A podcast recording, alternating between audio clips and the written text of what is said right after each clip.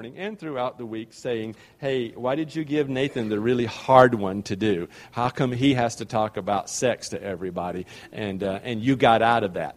Um, well, I, I didn't exactly get out of it. You know, I've just never agreed to do it, ever. Uh, so I wasn't on the list. You know, there, was, there wasn't like a list of who will do it and, and which one will it be.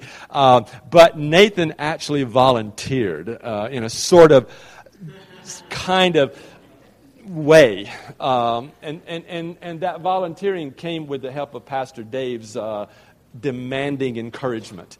Uh, so, uh, without further ado, a very difficult subject to, to bring up in the church our sexuality and what God says about it in His Word, but very needful in our day and hour, and very needful for us as Christians that we understand what, is, is, what God is saying to us about this. Uh, we're, we're only wanting to help you live your life holy and righteous before Him. So, to do that, uh, Nathan is coming, and so I'm very grateful that he's willing to tackle uh, this sort of delicate subject. So, thank you, Nathan. Come on.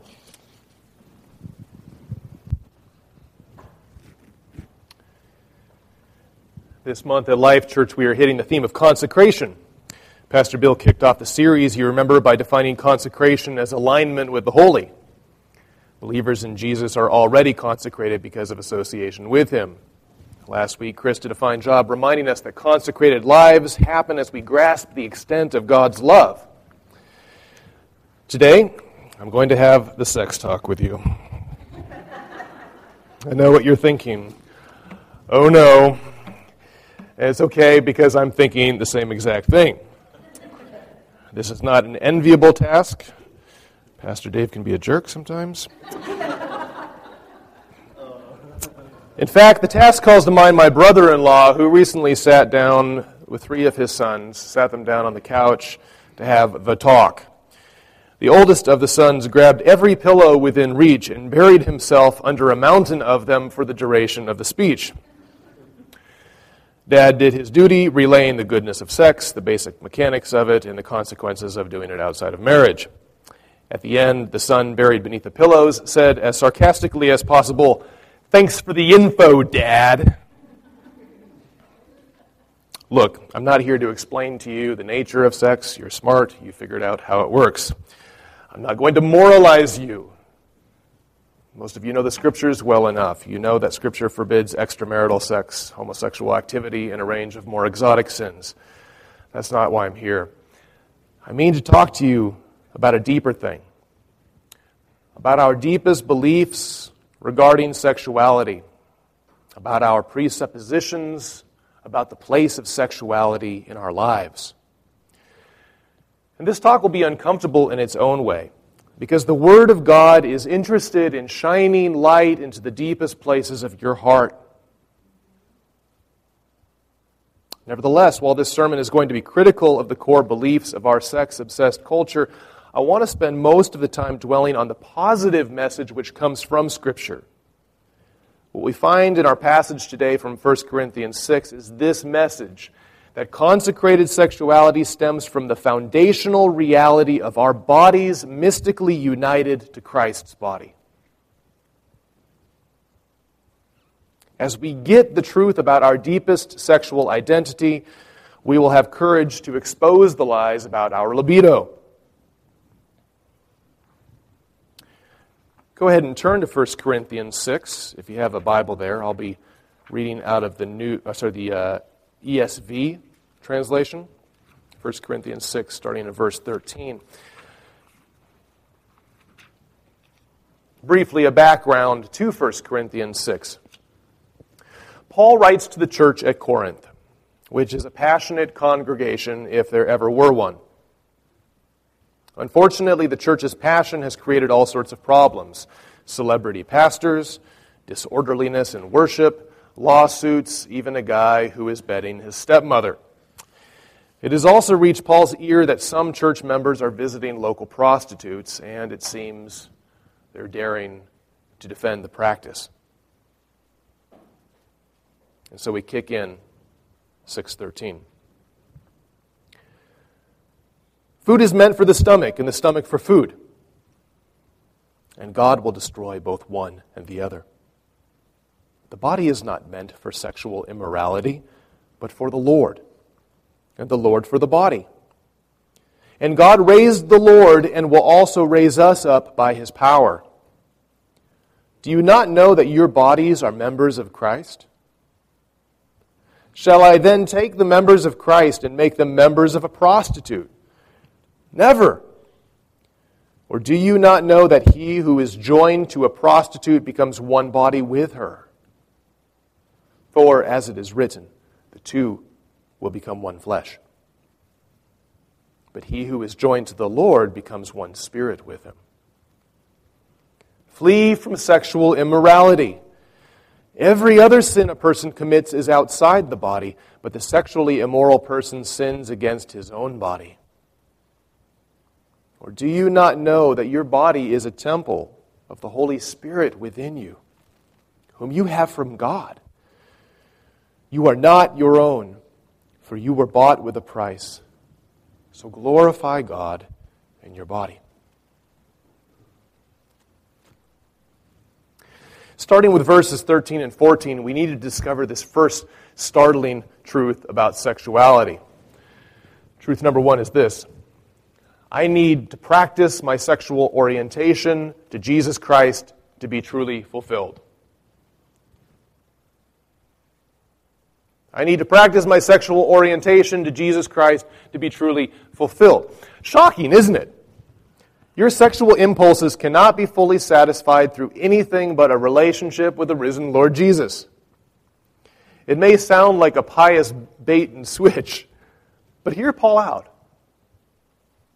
Libido, that crazy collection of animal lusts and emotional needs, finds its truest fulfillment in supernatural intimacy with Christ. The Corinthians certainly aren't thinking that way. In verse 13, Paul notes a proverb that some are using Food is meant for the stomach, and the stomach for food. Food is meant to satisfy the appetite of the stomach, and the stomach is designed to devour food. That's a fancy way of saying this sex is natural, dude, just chill out. In, with that intonation. Right. Sex is natural. Just enjoy it. Food for the stomach, and the stomach for food. Sex for libido, libido for sex. By that proverb, some of the Corinthian Christians were trying to justify their sexual practices, including a willingness to visit prostitutes. Paul's response is swift and sharp. But God will destroy both one and the other. The things consumed and the consuming desire are not in God's long term plans. Food and stomachs are not eternal things, which in context is not to say that we won't have food and stomachs in eternity. In context, Paul is asserting that sex and libido are not eternal matters, they'll be destroyed. The word destroy is probably not the best translational choice. Um, there's that Greek word there, katargeo, which Paul actually uses a lot. Uh, elsewhere in Paul, it's translated nullify or to do away with. Let's go with that. Better to go with the language of doing away, of, of nullification. God will nullify the order of things one day. In our resurrected state, we will not be possessed by earthly appetites. Our ravenousness will be done away with. The resurrection perspective means we cannot take our hunger, in this case, libido, too seriously. Let me put it as sharply as Paul. Your longing for sexual intimacy does not require you to be sexually active to, to fulfill it. Just because sex is natural does not mean that practicing it will fill you up in any significant way. I remember thinking as a 12 or 13 year old, barely pubescent, that, that, when I had sex for the first time, it was going to satisfy me for, for months, like five or six months. I would just be riding that high for five or six months. Right. You're probably saying something like, more like five or six days, kid. Or there's probably somebody hormonal out there who's like, more like five or six minutes. Sex doesn't fulfill any long range needs or desires. In a day or a week, you'll be just as worked up and agitated and lonely as you were before. This natural cycle is a vicious cycle. So, what is the body for, if not for pursuing the sex it so badly wants? Look at the text again. The body is not meant for sexual immorality, but for the Lord, and the Lord for the body. It's for the Lord. Your body your libido, your sexuality is for the Lord. In faith, we are able to claim this truth. We are designed to have bodily fulfillment when we worship Him, when we rejoice in Him, when we work for His kingdom, when we walk in true spiritual intimacy with Him. Now, I'll be honest with you. The Christians who are constantly talking about intimacy with Jesus and getting ecstatic in worship and allegorizing the heck out of Song of Solomon, they kind of weird me out. But you know, I respect them. Their bodies are for the Lord. Their libido is nullified and reconstituted. I'm not here to comment on which religious expressions are healthy. My point is to underscore, underscore the Bible's point. A relationship with Jesus is the end goal of our sexual bodies. To understand this passage, one has to keep in mind that Paul's perspective is thoroughly eschatological. It, that is, it is oriented to the end time, when Christ returns and raises the dead and renews the world. In verse 14, Paul chimes, And God raised the Lord and will also raise us up by his power. Paul isn't trying to skirt the issue of bodily desires. He's getting us to think about the coming resurrection body, the forever reality of each one of our bodies. Only when we experience the intimacy and health and life of our resurrection bodies will we be fulfilled. The risen body will be capable of spiritual love and communion and ecstasy far more significant than the fleeting bliss of an orgasm. Sadly, resurrection hasn't happened to us yet, but resurrection has happened to Jesus, and it will reach us someday. That is God's promise. And if you know anything about Paul's line of logic in 1 Corinthians and his other letters, you know that the future is never a purely future event. It is always breaking into the present now. Resurrection power is being streamed to us in this age so that we can live righteously even now. By the Holy Spirit, we are now able to live a new kind of life, a future kind of life, a life driven by a fresh orientation. Believing this, truth number one, we can move on to lie number one, which is this I need to act on my innate sexual orientation to be truly fulfilled.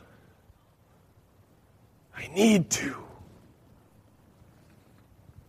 Don't you hear that? Now, folks, we ache for completion. Our bodies long for union. That's what bodies are for, for communication, for communion and union. But if true fulfillment comes through a supernatural communion with Christ, it isn't going to happen by following our innate desires. Orientation to the risen Lord Jesus precludes the path of following our native orientation. I speak in terms of orientation because our culture has decided that orientation is destiny. We should. Nay, we must obey our inner disposition. Libido points out the vacuum inside of us needing to be filled. If we don't submit to our orientation, we're told we are being unnatural and untrue to ourselves. This is the rhetoric from the LGBT lobby, of course, though you realize that men in general have employed this language for many centuries. We say this to each other Guys are just made to be promiscuous. We're, we're not built for monogamy. Nature tells us to spread our seed. So if we have a lot of partners or slip up and cheat on our wives, we can't be blamed too much. We're just following our nature. And here's the sad thing a lot of men and, and a number of women, to be fair, have a promiscuous orientation. Rarely does a day go by when they're not pining for multiple new sexual partners. It is a tough orientation to have, as fulfillment doesn't come easy. What I'm getting to is this the orientation line of reasoning should hold no sway with Christians. We should be perfectly ready to admit that sexual orientation is a real force to be reckoned with. But we also know that orientation can't be trusted. Not just heterosexual and homosexual lusts, but selfishness, stealing, a propensity towards violence, they're our default. Life compounds these tendencies. Whether one is born that way is immaterial. We are all born children of wrath, says Ephesians 1 3. We are all born slaves of sin, Romans 6:17 says. The gospel teaches us to fulfill our human nature, not by following natural, innate desires of the body, but by following Jesus Christ, who will redeem the body. Let me say that again because it's important. The gospel teaches us to fulfill our human nature, not by following natural, innate desires of the body, but by following Jesus Christ, who will redeem the body. Until our nature is fully redeemed, natural orientation cannot be trusted. Lest things get too negative, let me pause and state for the record sex is beautiful. Let me, let me, my fatherly sex talk here. Sex is beautiful, kids. It's wonderful. Because it is. Because it's good. God wanted it to be used for good. It is good. He came up with the idea for his creatures, you realize. Have you ever heard Proverbs 5 18 and 19? It says, Let your fountain be blessed, and rejoice in the wife of your youth, a lovely deer, a graceful doe. Let her breasts fill you at all times with delight. The Bible used the word breasts. Be intoxicated always in her love. That's good stuff. But being dragged along by sexual desires will not lead to fulfillment. Sexual immorality will not fill you up as a human being. Even marital sex, amazing marital sex, is not capable of satiating you because no one, not even your spouse, can meet your deepest needs. It's hard for me to say. Only by following an orientation to the risen Lord Jesus can we begin to live as complete human beings. And so we go to truth number two. Sex involves bonds affecting Christ in the church. Does. Sex is a funny thing. As ridiculous as the whole dance is, it's about the closest thing we have to magic. Oh, okay, wrong word in church, but you know what I mean. Verses 15 through 17 tell us about the kind of power sex has in forging interpersonal bonds. Verse 15. Do you know, not know that your bodies are members of Christ? Paul is using one of his favorite metaphors here, namely that Christians are parts of Christ's integrated body. We are already attached to him through faith. We're wrapped together in this miraculous organic bundle known as the church. We're a single body. And, and then Paul gets violent with the metaphor, asking if he should rip off members, whole limbs, an organ perhaps, and, and attach it to a harlot. I really wanted to get mannequins in here and just rip Jesus off. And they weren't for sale at Kmart for some reason. That's ridiculous. You can't do that. It may sound absurd to you, and it should. It is freakish to rip a limb off of Christ and to attach it to a prostitute. Yet that is precisely what happens with sexual immorality. Uniting with a prostitute necessarily means damage to unity with Christ. Pulling away from Christ means damage to Him.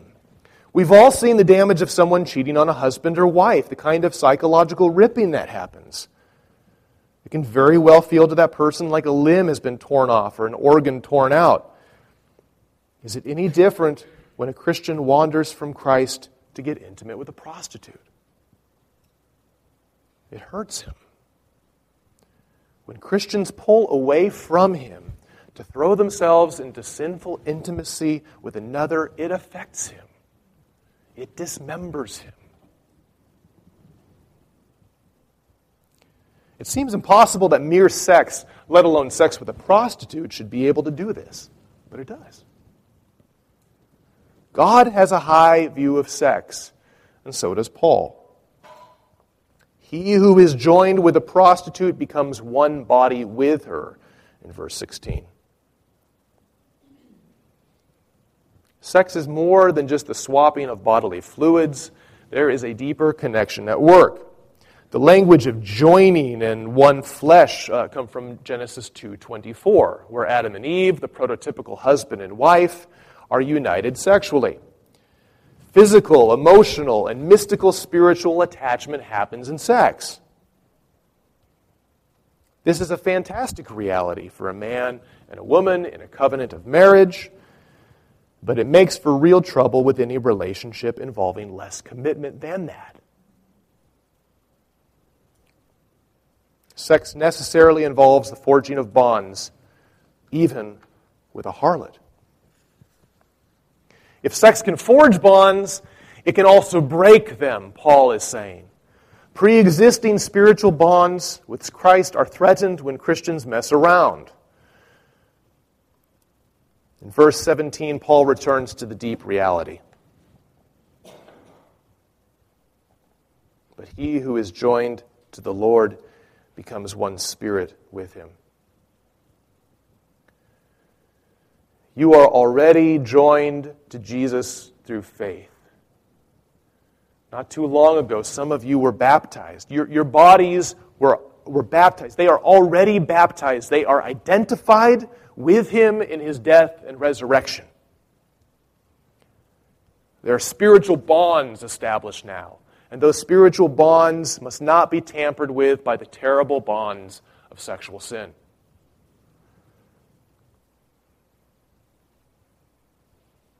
We would be ignorant to gloss over the corporate dimension in this passage, too. Throughout 1 Corinthians, the language of members and body of Christ, those, that language alludes to the church as a whole, not just one person's relationship with Christ.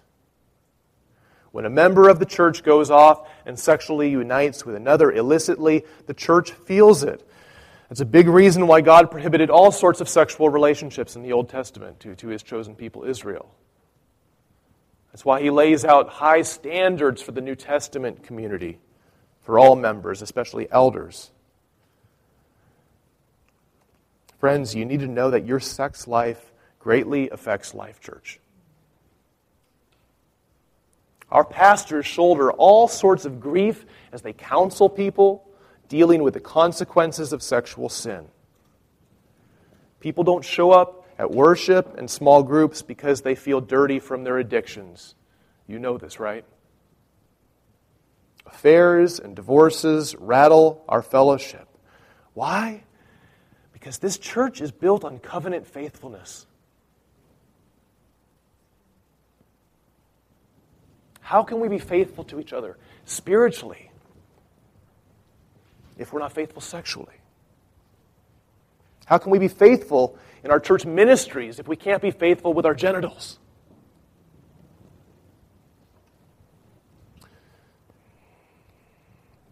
Now, please understand, I do not mean, uh, Pastor Bill does not mean, Pastor Dave does not mean to, sh- to heap any shame on you here. And for Pete's sake, please don't hear me saying that we shouldn't keep the bedroom private. The marriage bed is to be kept sacred after all. Get out, okay? My point here is that we Christians tell the truth about our sexual commitments.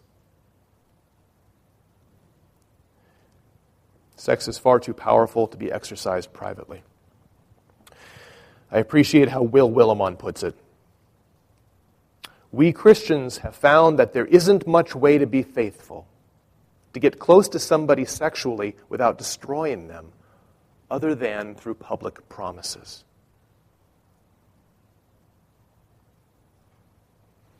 And that's what we want to know here at Life Church. Not the details of your sex life, but assurances that you are committed to faithful sexuality, a sexuality that builds up and does not destroy, a sexuality that unites Christ's body and does not render it asunder. Sex affects Christ and his church. And so now we can see lie number two. My sex life isn't anybody else's business. Right? You, you hear this. You read this on Facebook, right?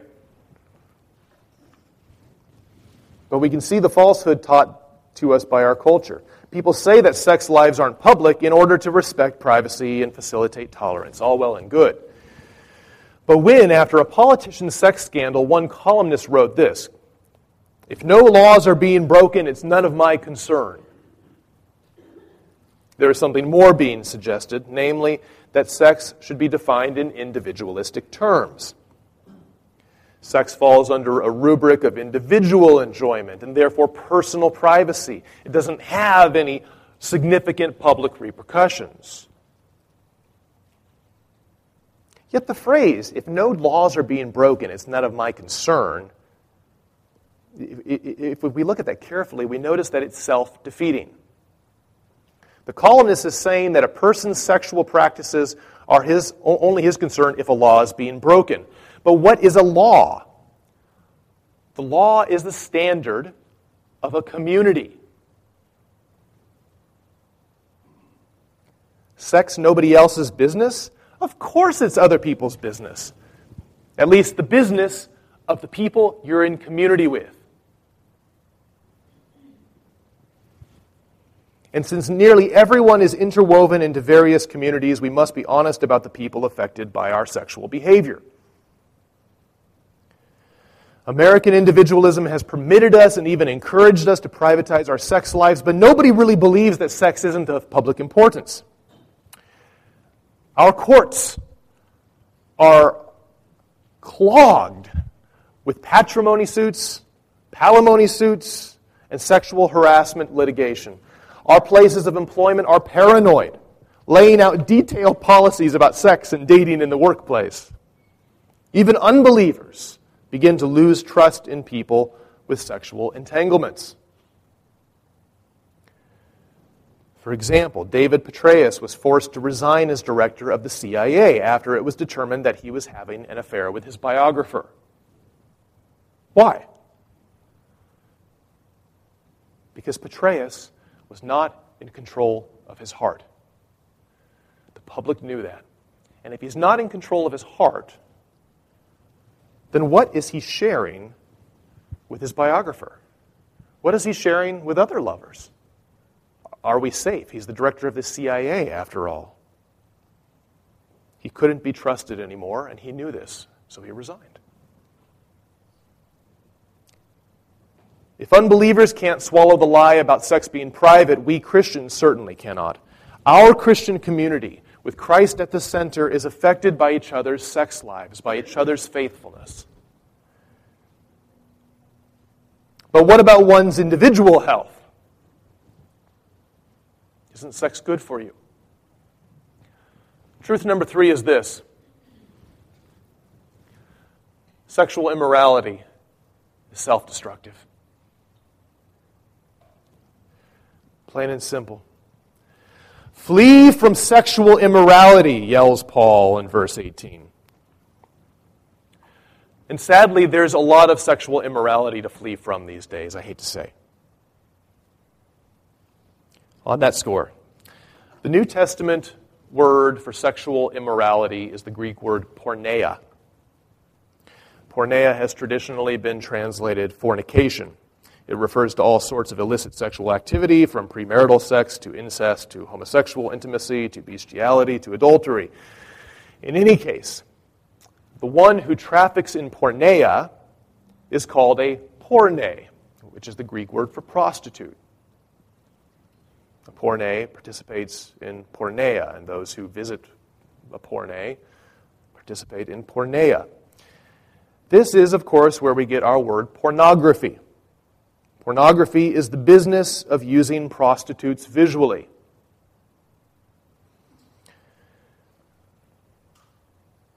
In Sioux Falls, you won't see many prostitutes working the corner of 41st and Louise, in large part because it's January.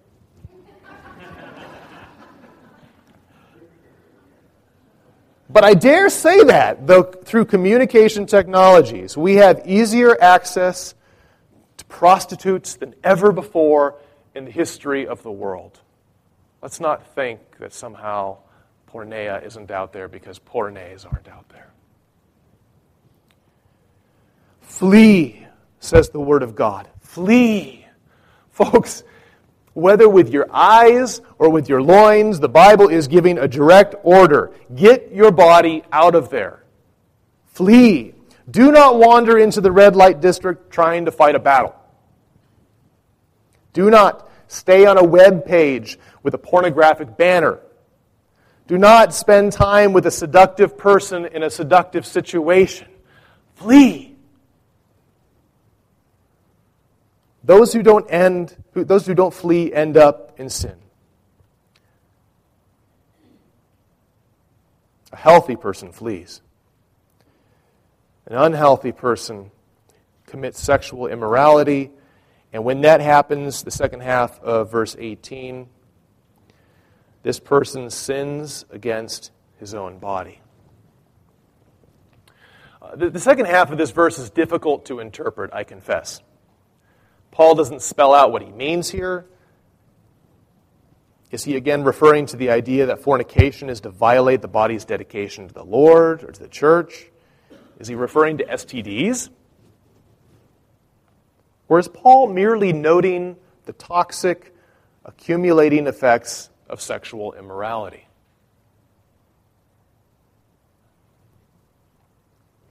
The truth reveals the lie. That sexual freedom makes me into a healthy, self actualized person.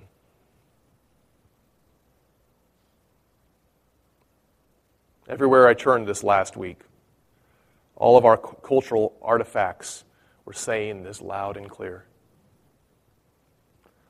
What a terrifying contrast the world offers to the biblical perspective. Sexual activity is talked about as a prerequisite for self actualization. The claim is that sexual encounters make a person powerful, self aware, enlightened. Having sex gives a person social value. Sex means one chooses and is chosen. In this twisted way, sex is required to make a person into a self. Notice how disparaging sitcoms and movies are towards virgins or those with low sex lives. Steve Carell in The 40 Year Old Virgin, Liz Lemon for much of 30 Rock, April Kepner on Grey's Anatomy, the list goes on. In contrast, mature characters are doing it and doing it often. Sex in the City portrayed women with lives in chaos, utter chaos, but you could hardly charge them with living passive lives. They were self actualizing agents, desiring and desirable, masters of their own destinies, in control.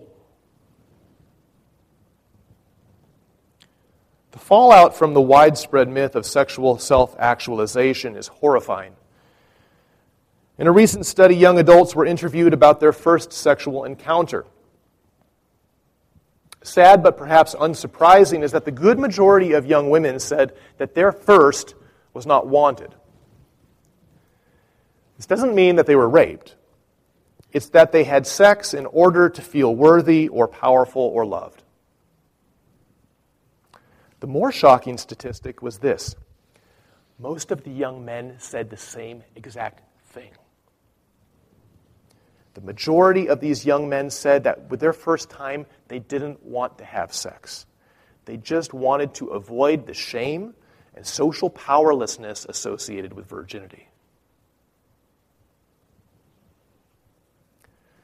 The consequences of so called sexual freedom are ironic, however. Even unbelievers are coming around to this point. GQ magazine just published a piece from a writer who confessed that maybe, just maybe, men were being hurt by so much exposure to hardcore porn, judging by a study that revealed that a third of young men, we're talking like late 20s here, a third of young men addicted to porn suffered from erectile dysfunction. Their bodies just didn't work sexually anymore. In a related way, non Christian commentators have noticed that sexual self expression runs the risk of destroying a stable personality and destroying sexuality itself. Radical feminist Camille Paglia recently wondered how that icon of sexuality, Lady Gaga, ends up being, quote, so calculated and artificial, so clinical and strangely antiseptic, so stripped of genuine eroticism. Gaga, for all her writhing and posturing, is asexual. The same goes for Fifty Shades of Grey, whose sadomasochism demonstrates that self actualizing sex is doomed to be reduced to a script about power and powerlessness.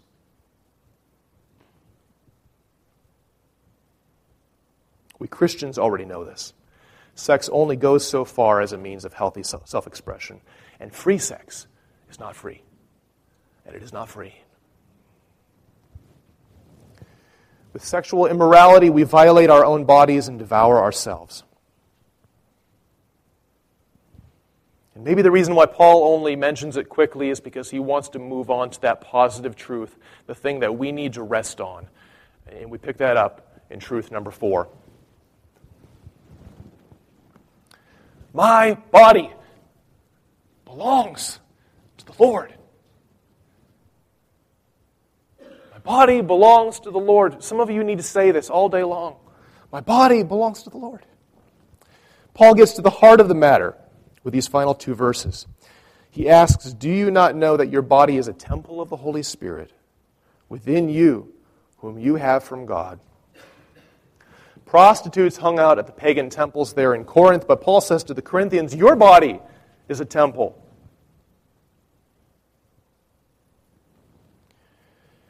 because of the switching uh, singular and plural you, because that language is going back and forth, it's hard to tell whether Paul is speaking about each of your individual bodies are temples or the collective body of Christians is a temple.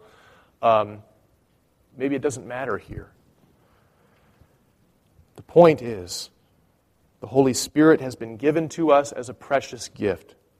He lives in us now. And we're different people because of it and the Holy Spirit deserves a holy temple. Amen? You are not your own.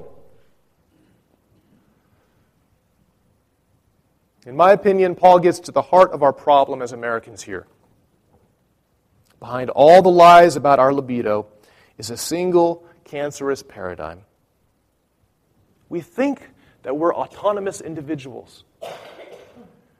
We think that we are self made men and independent agents. We think our bodies belong to us as our own property. But it's not true, is it? We were given the Holy Spirit from God. We did not make him, we did not summon him.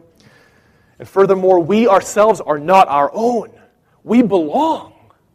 We are radically dependent on God for our identities. You just sang about that. Unrestrained sexuality is sin because it tries to circumvent God and claim ownership of our own bodies. Sexual individualism is bankrupt. And if there's that fourth truth, then there's the fourth lie. My body is my own property. My body, my choice. No, says the Word of God. You were bought with a price. So glorify God in your body. You were bought with a price. So glorify God in your body. You are God's precious possession, body, and all. And folks, I know that I've asked you to process a lot of ideas this morning, but pay attention here. Paul takes the idea of prostitution and flips the commercial metaphor on its head. You went out and bought prostitutes, but Christ bought you. Before you go out and buy another prostitute, consider that you were bought at a price. You bought prostitutes to use them dishonorably. But Jesus Christ bought you so that you might be honored. You bought prostitutes with a credit card or a few dirty bills. But when Christ bought you, he paid his own body and blood as currency hanging on the cross. You bought prostitutes to degrade them for your own pleasure. But Christ bought you, precious one, to consecrate you and to have you experience the pleasure of resurrection life forevermore. You were bought with a price. So honor him with your body.